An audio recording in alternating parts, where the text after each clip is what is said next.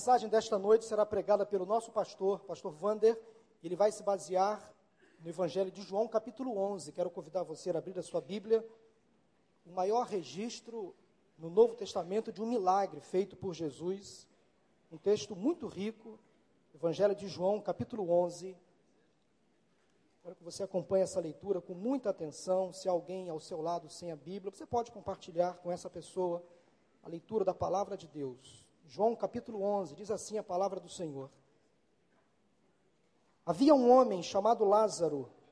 Ele era de Betânia, do povoado de Maria e de sua irmã Marta. E aconteceu que Lázaro ficou doente.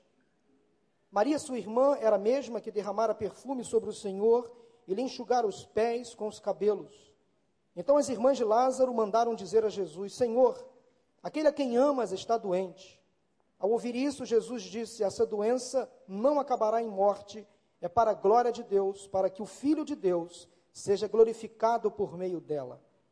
Jesus amava Marta, irmã dela, e Lázaro. No entanto, quando ouviu falar que Lázaro estava doente, ficou mais dois dias onde estava. Depois disse aos seus discípulos: Vamos voltar para a Judéia. Estes disseram: Mestre, Há pouco judeus tentaram apedrejar-te e assim mesmo vais voltar para lá? Jesus respondeu: O dia não tem doze horas. Quem anda de dia não tropeça, pois vê a luz deste mundo. Quando anda de noite, tropeça, pois nele não há luz. Depois de dizer isso, prosseguiu, dizendo-lhes: Nosso amigo Lázaro adormeceu, mas vou até lá para acordá-lo. Seus discípulos responderam: Senhor, se ele dorme, vai melhorar. Jesus tinha falado de sua morte, mas os seus discípulos pensaram que ele estava falando simplesmente do sono. Então lhes disse claramente: Lázaro morreu, e para o bem de vocês estou contente por não ter estado lá, para que vocês creiam, mas vamos até ele. Então Tomé, chamado Dídimo, disse aos outros discípulos: Vamos também para morrermos com ele. Ao chegar, Jesus verificou que Lázaro já estava no sepulcro havia quatro dias. Betânia distava cerca de três quilômetros de Jerusalém, e muitos judeus tinham ido visitar Marta e Maria para confortá-las pela perda do irmão. Quando Marta ouviu que Jesus estava chegando, foi encontrá-lo, mas Maria ficou em casa. Disse Marta a Jesus: Senhor, se estivesses aqui, meu irmão não teria morrido, mas sei que mesmo agora Deus te dará tudo o que pedires. Disse-lhe Jesus: O seu irmão vai ressuscitar. Marta respondeu: eu sei que ele vai ressuscitar na ressurreição, no último dia. Disse-lhe Jesus: Eu sou a ressurreição e a vida. Aquele que crê em mim, ainda que morra, viverá. E quem crê em quem, e quem vive e crê em mim, não morrerá eternamente. Você crê nisso? Ela lhe respondeu: Sim, Senhor. Eu tenho crido que tu és o Cristo, o Filho de Deus, que devia vir ao mundo. E depois de dizer isso, foi para casa e, chamando a parte, Maria disse-lhe: o mestre está aqui e está chamando você. Ao ouvir isso, Maria levantou-se depressa e foi ao encontro dele. Jesus ainda não tinha entrado no povoado, mas estava no lugar onde Marta o encontrara. Quando notaram que ela se levantou depressa e saiu, os judeus que a estavam confortando em casa seguiram-na, supondo que ela ia ao sepulcro para ali chorar. Chegando ao lugar onde Jesus estava e vendo-o, Maria prostrou-se aos seus pés e disse: Senhor, se estivesses aqui, meu irmão não teria morrido. Ao ver chorando Maria e os judeus que a acompanhavam, Jesus agitou-se no espírito e perturbou-se. Onde o colocaram? perguntou ele. Vem e vê, Senhor, responderam eles. Jesus chorou. Então os judeus disseram: Vejam como ele o amava. Mas alguns deles disseram: Ele que abriu os olhos do cego, não poderia ter impedido que este homem morresse? Jesus outra vez profundamente comovido, foi até o sepulcro. Era uma gruta com uma pedra colocada à entrada. Tirem a pedra, disse ele. Disse Marta, irmã do morto: Senhor, ele já cheira mal, pois já faz quatro dias. Disse-lhe Jesus: Não te falei que se você cresce, veria a glória de Deus? Então tiraram a pedra. Deus olhou para cima e disse: Pai, eu te agradeço porque me ouviste. Eu sei que sempre me ouves mas disse isso por causa do povo que está aqui, para que creia que tu me enviaste. Depois de dizer isso, Jesus bradou em alta voz: Lázaro, venha para fora.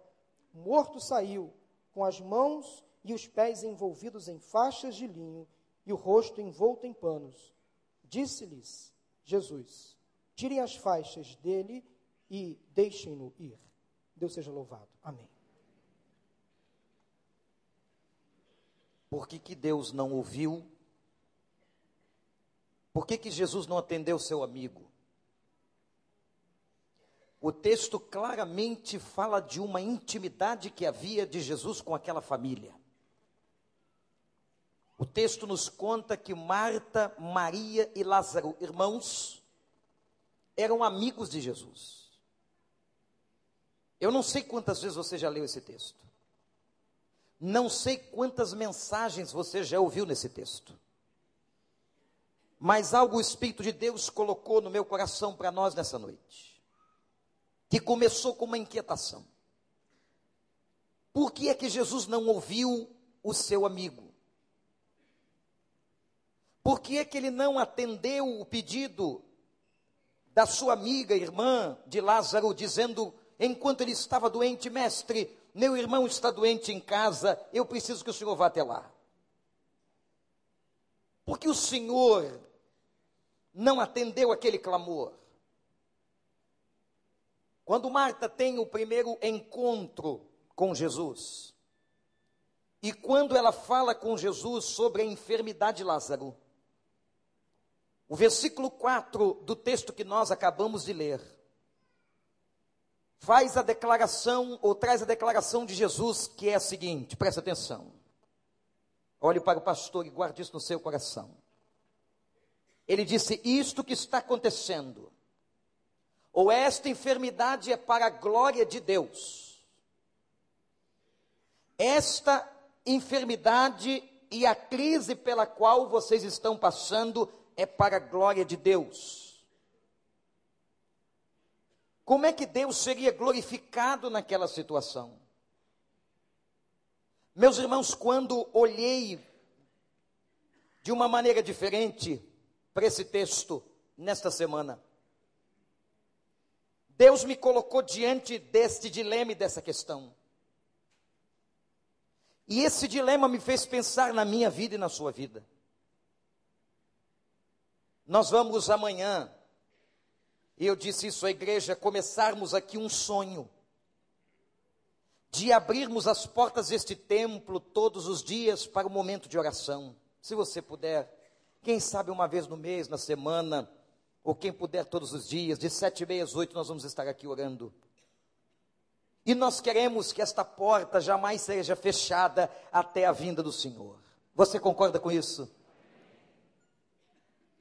E alguém pode pensar, pastor, então se eu pedir mais, ele me atenderá. Se eu clamar com mais intensidade, ele vai responder às minhas orações. Se eu for mais amigo de Jesus, ele vai trazer um parecer favorável à minha vida, aos meus pedidos, ao meu clamor. Pastor, se nós nos colocarmos diante dele todos os dias, o sofrimento vai acabar. É isto que nós temos ouvido, por exemplo, na pregação, na televisão toda semana. É isso que igrejas estão anunciando, dizendo: pare de sofrer, venha para cá. Algumas, inclusive, pregando que se você está sofrendo ou doente, é por falta de fé. Como se o problema de ter um problema fosse nosso, somente nosso. E quem sabe você entrou aqui com uma crise semelhante de Marta, com uma crise semelhante de Maria e de Lázaro, e você também não teve resposta. E você até agora tem orado e não tem tido resposta. E você tem pedido a Deus e Deus não tem trazido a solução. E você tem rogado, feito jejum, oração, clamando, e Deus ainda não atendeu você. E por muitos anos, você tem pedido a Deus que lhe dê essa graça, e a graça não chega. Por que será? Por que será, meus irmãos, que Deus não extermina, não acaba com o nosso sofrimento imediatamente quando nós o pedimos. Se Ele nos ama, se Ele é o nosso amigo, se Ele cuida de nós, é o nosso pastor, por que é que Ele não põe fim ao sofrimento? Aliás, por que é que Ele deixa o sofrimento chegar? E se o sofrimento chega, porque Ele, como nosso amigo melhor, não coloca fim, não termina com a dor dos seus filhos e dos seus amigos? Por que é que ele não terminou com o sofrimento de Lázaro? Por que é que ele não terminou com o sofrimento de Marta e de Maria? E por que é que ele não termina com o seu sofrimento? Talvez algum visitante tenha entrado aqui hoje com o coração apertado, sentindo uma dor na alma que só você sabe. Entrou por essas portas trazendo uma esperança, que Deus ouvisse o seu clamor e cessasse o seu sofrimento. Por que é que Deus ainda não fez? Quando eu olho para esse texto, e quando eu vejo a palavra profunda de Jesus dizendo que tudo que estava acontecendo é para a glória de Deus, meus irmãos, o Espírito do Senhor me traz duas respostas. E eu quero, nesta noite, deixá-la com vocês. A primeira, sabe por que, que Deus não ouviu o clamor de Marta e Maria, não atendeu curando Lázaro imediatamente? Primeira resposta. Porque no processo, no processo, Deus quer trazer crescimento. A questão agora que eu estou falando é sobre o processo. O que é um processo? É algo contínuo, linear, evolutivo. Alguma coisa que se processa ou que anda passo a passo. E o que me impressiona é que Deus, o Senhor Jesus, precisava que Marta e Maria, principalmente Marta e Maria, passassem por aquele processo. Se Jesus tivesse ouvido ao clamor daquelas irmãs, se ele tivesse curado Lázaro antes mesmo de chegar em sua casa, elas não teriam aprendido e visto o que viram. Preste atenção. Você que entrou aqui com um sofrimento sem resposta, você que tem passado uma dor dilacerante na alma há tantos anos. Você que tem estado aqui buscando há tanto tempo a resposta para uma dor. Eu quero perguntar a você se você tem observado o processo de Deus. O que é que Deus está querendo te ensinar e te dizer com este sofrimento? O que é que o Espírito de Deus está trazendo para a tua vida, está te acrescentando, te amadurecendo, em meio a esta dor, em meio às lágrimas que você tem colocado para fora, em meio aos teus gemidos na madrugada, em meio aos teus processos de jejum e oração, o que é que o Espírito de Deus tem dito a você, o que é que você tem aprendido? Queria que nós agora nos colocássemos como, na, como aquelas mulheres diante de Jesus. Talvez Marta e Maria, numa mistura de confiança e indignação. E nós também, agora diante do Pai, na mesma mistura de confiança, mas indignação. Por que, Senhor? Por que não me ouves? Por que não converte o meu cônjuge? Por que não traz o meu filho? Por que não cura a minha mulher? Por que não abençoa o meu marido? Por que Deus? Por que, Senhor? E neste momento, nesta hora de reflexão em que cada um de nós nos colocamos diante da nossa crise, dos nossos problemas, a pergunta que faço é o que Deus está querendo ensinar a cada um de nós. E quando olho para esse texto, nos 44 versículos que lemos de uma das histórias mais fascinantes do Novo Testamento, eu vejo que no processo de Deus, naquele momento em que aquele processo se instala naquela família, naquela casa, Deus queria ensinar aquelas duas mulheres três lições, anote-as. Primeiro, Deus quis ensinar a Marta e a, Ma a Maria a lição da soberania.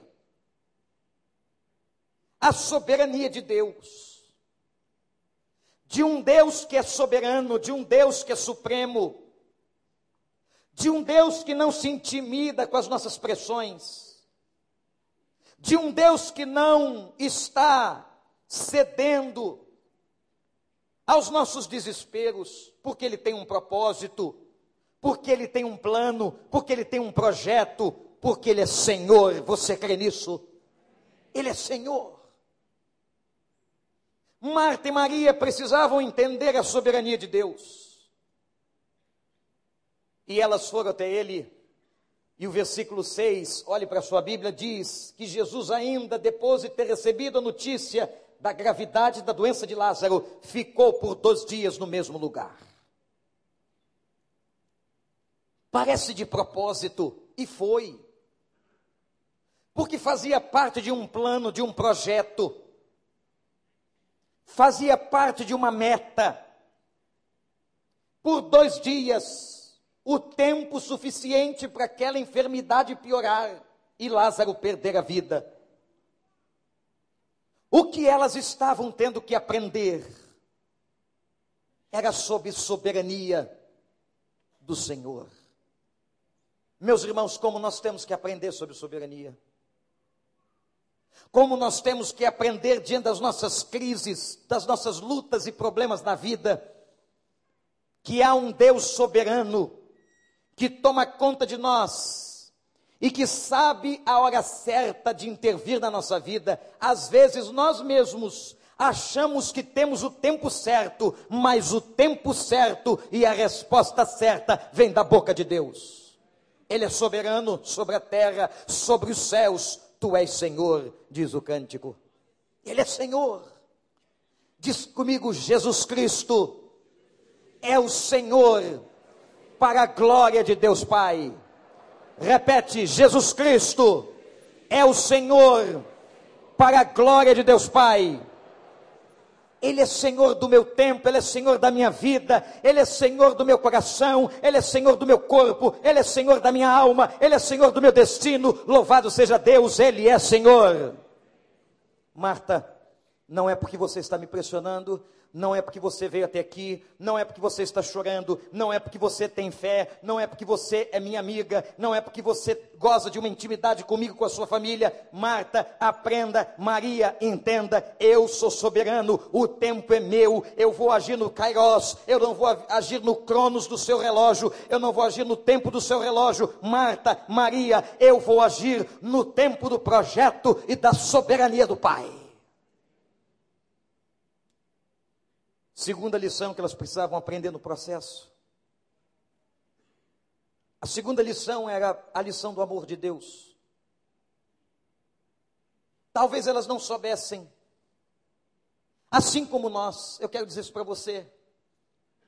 Você não sabe o quanto Deus gosta de você e te ama. Nós não temos condições de mensurar esse amor.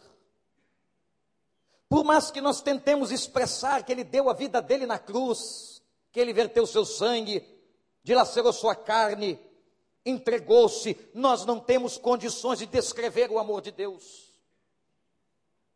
Como dizia aquele poeta, se o céu todo fosse papiro, toda a água do mar fosse tinta e os homens escrivãos, nem assim poderíamos descrever o amor de Deus, porque ele é grande demais. Quando o evangelista João falava desse amor, não tinha como adjetivar, classificar. E ele disse assim: porque Deus amou o mundo como de tal maneira. Foi de uma maneira tremenda, indescritível, espetacular, que ele deu, ele deu o seu filho para que todo aquele que nele crê não pereça, mas tenha a vida eterna.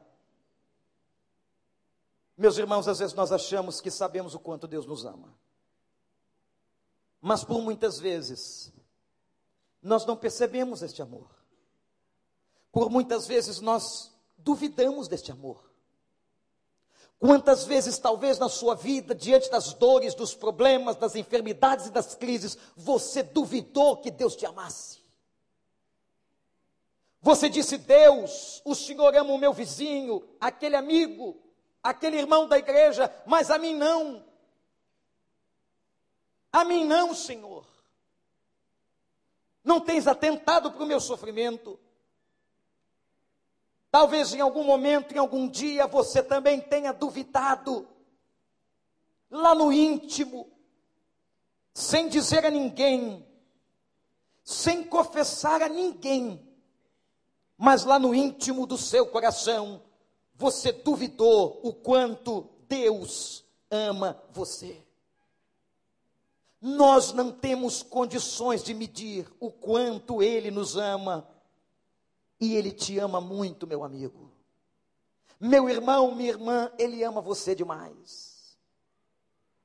E o gesto que vai ensinar Marta e Maria sobre esse amor foi no momento em que ele chora. Jesus estava consciente exatamente do que faria. Por que chorou? Por que chorou? Por uma razão. Porque naquele momento, ele se identifica com a dor de quem ele amava. Amar é isso. Amar é se identificar com a dor do outro. Amar é chorar com aquele que chora. Amar é se alegrar com aquele que se alegra. Amar é compartilhar. Amar é deixar que o outro coloque a cabeça sobre o teu peito. Às vezes você não tem uma palavra sequer a dizer ao outro, mas a tua presença o conforta, o abençoa. Amar é estar ao lado, mesmo quando não se tem uma palavra sequer para dizer. Jesus sabia o que ia acontecer na história.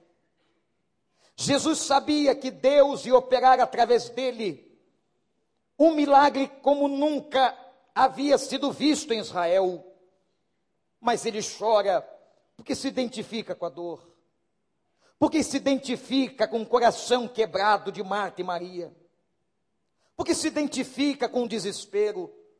E eu quero dizer a você nessa noite, apesar do Senhor saber qual será o final da tua vida, dos teus processos, qual será o final dessa história que você vive hoje, eu quero dizer a você que Ele sofre contigo que Ele está ao teu lado, que Ele compartilha dos teus sentimentos, porque Ele te ama, Ele te ama e Ele te ama. Louvado seja o Deus deste amor. E foi naquele momento que a multidão se espantou e disse: Veja como ele o amava. Um homem seguido por tanta gente, agora derrame e verte lágrimas por um amigo. Primeira coisa que Marta e Maria aprenderam foi sobre o relógio de Deus e a soberania de Deus. A segunda coisa que elas aprenderam foi sobre o amor. E a terceira? A terceira coisa que Deus queria ensinar no processo era sobre fé. Era sobre fé. Quando Jesus está chegando na casa em Betânia, Marta lhe sai ao encontro. A frase de Marta é tão ambígua, tão difícil de ser interpretada. Parece que é uma frase de fé, mas em outro momento parece uma frase de cobrança, de culpa. E ela diz: Senhor, Senhor, se o Senhor estivesse aqui, meu irmão não teria morrido. Se o Senhor tivesse aqui, nada disso teria acontecido na minha casa. O luto não teria chegado tão cedo. Mas o versículo 15 nos traz um mistério e uma palavra maravilhosa quando Jesus diz: Para o bem de vocês, preste atenção, para o bem de vocês, eu estou contente por não ter estado lá. Para o bem de vocês, eu estou contente por não ter chegado aqui enquanto ele estava vivo. Por que, Senhor? E ele diz: para que vocês creiam.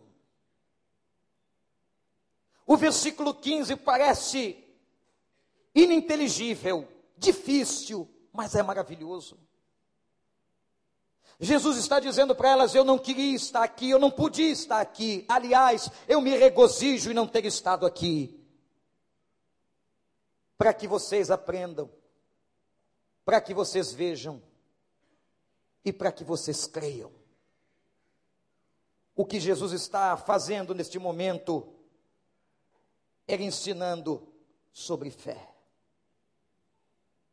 Eu quero dizer a você, meu irmão, minha irmã, meu amigo que entrou aqui, meu visitante, você que está na internet em qualquer lugar do mundo, que se Deus ainda não curou, se Deus ainda não respondeu, se Deus ainda não falou, é porque Ele quer te ensinar através desse processo. E lembre-se, tudo isso que está acontecendo vai redundar para a glória de Deus. E a glória de Deus se estabelece primeiro com o nosso crescimento. E é assim que a gente cresce. E eu quero dizer a você que tudo que você está passando, que todas as lágrimas que você está vertendo, todo o cansaço que você tem sentido, toda a luta que você tem empreendido na sua vida, todas as lágrimas da madrugada, todas as inquietações, todas as somatizações do teu corpo, Ele está querendo ensinar a você as três coisas que ensinou aquelas irmãs. Ele quer dizer a você, filho, filha, eu sou soberano sobre todas as coisas. Eu tenho controle da tua vida em minhas mãos. Segundo, filha, filho, eu te amo. E eu te amo muito mais do que você imagina. E eu estou vertendo lágrimas com você, apesar de saber da tua vitória, porque tu és mais do que vencedor, tu és mais do que vencedor em Cristo Jesus. Terceiro filho, filha, além de te ensinar os tempos de Deus, a soberania e o amor, eu estou te apurando a fé. Eu estou exercitando a fé. Eu estou acrescentando a tua fé, estou abençoando a tua fé. Porque para que a fé cresça, é fundamental que haja um exercício de confiança, de entrega, de submissão. Quantas vezes nós dizemos que temos fé, mas na hora mais difícil nós vemos o quanto esta fé é frágil mas é na hora da luta, é na hora da dor, é na hora do sofrimento, é na hora da tristeza, que o Senhor vai apurando a nossa fé, vai lapidando o nosso caráter, vai nos ensinando, vai nos acrescentando e vai fazendo de nós pessoas melhores e vai acrescentando à nossa vida um crescimento extraordinário para que compreendamos a sua glória e a sua grandeza.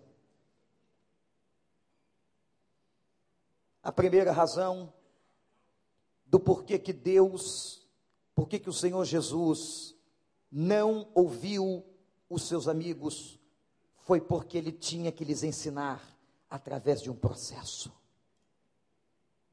Segundo,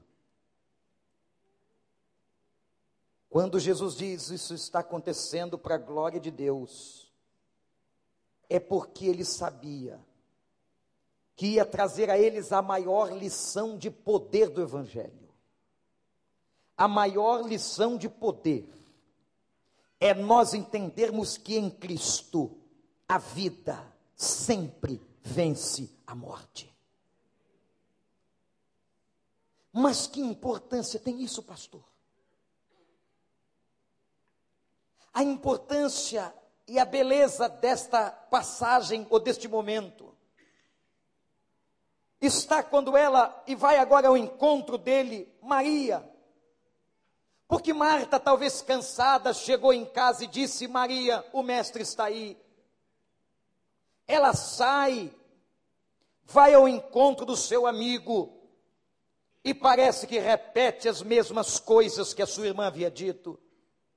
As duas estavam no processo. As duas tinham que aprender sobre o tempo de Deus. As duas tinham que aprender sobre soberania. As duas tinham que aprender sobre amor. As duas tinham que aprender sobre fé. As duas estavam no processo. E quando Maria e Marta chegam agora diante dele, e o versículo 21 ela diz: Senhor, se meu irmão estivesse aqui, se o senhor estivesse aqui, meu irmão não teria morrido. Ele olha para ela e diz assim: Marta, teu irmão vai ressuscitar. Mas a fé dela e a visão dela era tão curta. Apesar de amiga, apesar de crer de alguma forma no poder daquele Jesus, que ela responde a ele: Eu sei que ele vai ressuscitar no último dia.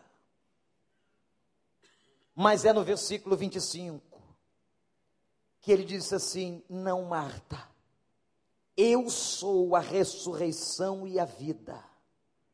Quem crer em mim, ainda que esteja morto, viverá. Esta frase, talvez seja a frase mais emblemática do cristianismo. Por quê? Porque Jesus Cristo, além de ter deixado que elas entrassem no processo, de ter deixado que elas passassem a dor, para lhes apurar, lhes aperfeiçoar. Ele agora quer que elas e todos que estavam ali entendam que em Cristo a vida sempre vence a morte. E diz o texto que agora cercado por uma multidão em Betânia de curiosos, ele pede para ir até o cemitério. Onde está e ao entrar no cemitério, o mau cheiro exalava do túmulo, porque o corpo já estava em decomposição. E sabe por que o quarto dia? Sabem por que Deus fez com que se esperasse quatro dias? Porque havia uma crença entre os judeus, naquela época, que era possível que até o terceiro dia uma pessoa tornasse a vida mas não no quarto. Não no quarto. Mas as coisas acontecem no tempo de Deus. E Deus queria mostrar o seu poder, a sua grandeza, a sua glória.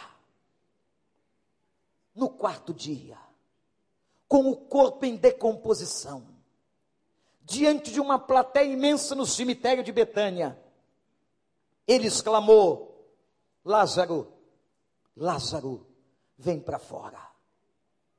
Ele chama o seu amigo pelo nome e dá uma ordem depois de ter feito uma oração. E diz a palavra que atônitos e atônita a multidão contemplou quando aquele homem que estava morto sai enrolado em faixas, se coloca na boca da sepultura em pé, voltando à vida, e ele agora olha para as pessoas certamente atormentadas com aquela cena, e diz: Agora vocês tirem as faixas e deixem Lázaro ir. O que é que está cheirando mal há quatro dias? O que é que está cheirando mal na sua vida há tanto tempo? O que é que ainda não deu certo já? Se decompôs. Qual é a área que você talvez já tenha perdido a esperança? É a saúde? É um casamento? É um relacionamento? É uma frustração? É uma agonia psicológica? É uma doença? O que está morto? Eu quero dizer a você que vim pregar nesta noite que em Jesus Cristo as coisas que estão mortas, Ele pode trazer a vida para a glória do Seu nome e dizer aqui: o que está acontecendo é para que a minha glória se manifeste na tua vida. Você crê? Você crê que Ele pode ressuscitar o que está morto? Aquele relacionamento que morreu, aquela pessoa que morreu para você ou você para ela, aquela dor mais profunda do coração e da alma. A mensagem desse texto é a mensagem da vida. E na Bíblia e em Jesus, a vida sempre vence a morte. Entenderam por quê? Que ele não ouviu. O nosso problema é que nós só vamos entender os porquês de Deus depois de algum tempo.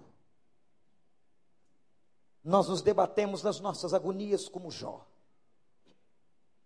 Mas lá no capítulo 42 ele diz: Senhor, agora eu te conheço porque te vejo. Eu conheci o Senhor de ouvir, eu pensava que conhecesse a Ti. Eu pensava que tinha intimidade contigo, mas agora não. Os meus olhos te veem. Eu aprendi na dor, no sofrimento, nas perdas, quem é o Senhor. Eu quero que você saia daqui hoje como Paulo, que dentro de uma prisão era capaz de cantar. Como Paulo apóstolo, que dizia a seus leitores e amigos que nós devíamos nos regozijar com as tribulações, porque nelas o Senhor estaria nos lapidando e abençoando as nossas vidas. Eu quero que você saia daqui hoje dizendo: a minha vida está nas mãos de Deus, o meu futuro está nas mãos de Deus eu já entreguei a Ele e eu vou descansar nele, porque eu sei que o Senhor é meu pastor e nada vai me faltar. Eu sei que o Senhor está no controle, eu sei que o Senhor está no comando, eu sei que o Senhor é Deus, eu sei que o Senhor é Senhor. Eu vou descansar em Deus, porque dele e a Ele pertence a minha vida. Eu quero que você saia daqui hoje com esta convicção, com esta certeza, que o Espírito Santo te mostre que todas as lutas e sofrimentos pelos quais você está passando é para aperfeiçoar a tua fé, é para te mostrar o quanto Ele te ama e para que você entenda: eu sou teu Deus soberano que trato e cuido de ti. E que hoje, hoje, eu posso ressuscitar na tua vida o que está morto. Você crê, Marta? Você crê que ele apenas dorme? Que isto é para a glória de Deus? Você crê, meu irmão, minha irmã? Que o Senhor vai te trazer uma experiência de vitória, porque Ele vai transformar aquilo que está morto em vida. Vamos orar. Pai, eu quero te louvar porque o Senhor não atende todas as nossas orações. Que se o Senhor atendesse os nossos pedidos, nós perderíamos a oportunidade de participarmos dos processos de crescimento. Ó oh Deus, eu te agradeço por cada irmão que está passando um processo de luta na sua vida hoje. Por cada pessoa que o Senhor tem deixado chorar. Porque através do sofrimento, o Senhor está fazendo crescer a fé. O Senhor está ensinando o amor. Ó oh, Pai, o Senhor está ensinando que os tempos pertencem ao Senhor. Ó oh Deus, muito obrigado, porque a nossa vida, Pai, não está debaixo do nosso controle, mas está debaixo do teu controle, da tua soberania. E agora, Pai, os meus irmãos e irmãs, gente nova, gente lá na internet, gente que entrou aqui pela primeira vez, está trazendo o seu túmulo, está trazendo aquilo na sua vida que já morreu. Mas, ó Deus da vida, Deus da ressurreição, chama para fora em nome de Jesus, traz vida onde há morte, e que o cheiro da morte desapareça, e que o cheiro da morte seja vencido pela vida, e que reaja, ó Deus, este irmão, esta irmã, que sinta alegria, que sinta graça, que sinta a ressurreição no seu corpo, na sua vida, na sua alma na sepultura mais íntima. Ó Deus, abençoa. Eu te peço por eles, que ao levantarem da tua presença, levantem renovados pelo teu espírito, e que todos nós, ao irmos embora esta noite, possamos ir glorificando o teu nome, porque as nossas vidas estão nas tuas mãos para a honra e para a glória do teu nome, o nome de Jesus.